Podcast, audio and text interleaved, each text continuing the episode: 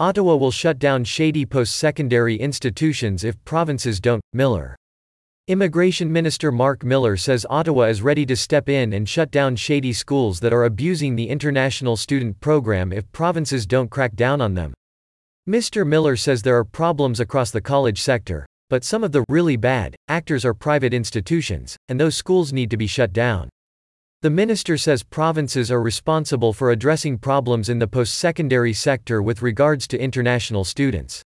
But he says if they won't do it, Ottawa will, though there are jurisdictional questions around what the federal government can do.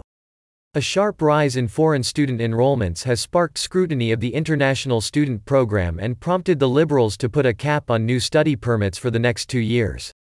Mr. Miller is touting the federal government's plan to recognize post-secondary institutions that have higher standards for services, supports, and outcomes for international students as one solution.